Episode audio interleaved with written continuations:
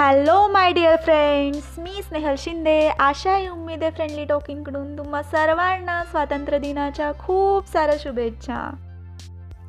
आयुष्य जगत असताना प्रत्येकजण वेगवेगळ्या अडचणींना तोंड देत असतो. व या अडचणी आणि सिच्युएशनला तो त्याला वाटेल तसाच अर्थ लावत असतो. आता समुद्राचंच बघा ना मित्रांनो. समुद्राच्या किनाऱ्यावर असंख्य लाटा येत जात राहतात. अशीच एक लाट आली व ती जाताना एका लहान मुलाची चप्पल अलगदपणे आपल्यासोबत घेऊन गेली. त्या मुलाने वाळूवरती लिहिले की समुद्र हा चोर आहे. त्याच समुद्राच्या तटावरती मासे पकडणारा मासे पकडतो व तो त्याच वाळूवरती लिहितो की समुद्र हा पालन करता आहे. तर एका दुसऱ्या बाजूला एक युवक समुद्रात पडून बुडून मरतो.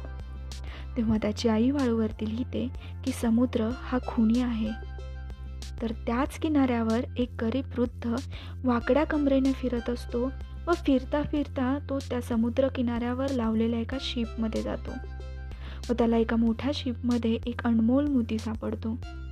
तो त्या वाळूवरती लिहितो समुद्र हा दाता आहे. अचानकपणे एक विशाल लाट येते आणि सर्व लिहिलेले पुसले जाते. आता यावरून बघा लोक काहीही म्हणू द्यात माझ्या मित्रांनो. अथांग विशाल समुद्र मात्र आपल्या लाटांमध्ये मस्त राहतो. आपली भरती ओहोटी तो आपल्या पद्धतीने सिद्ध करतो.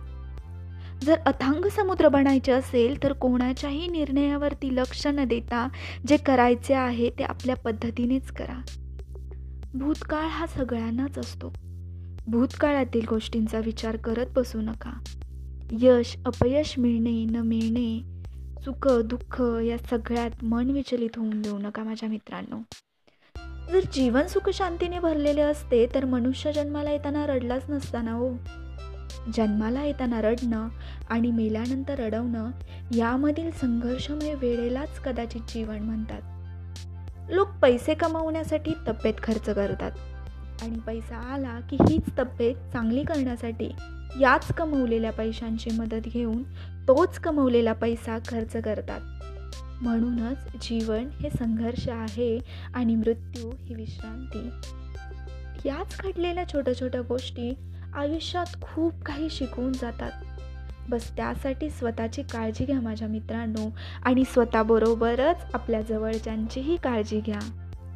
नक्कीच ही स्टोरी मला नाही माहिती की तुम्हाला खरे जीवन जगण्यासाठी किती मदत करेल.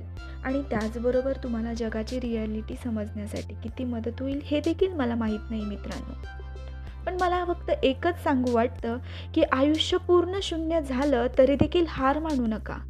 कारण त्या शून्यासमोर किती आकडे लिहायचे किंवा एका आकड्यासमोर किती शून्य लावायचे ती ताकद फक्त आणि फक्त तुमच्यातच आहे माझ्या मित्रांनो.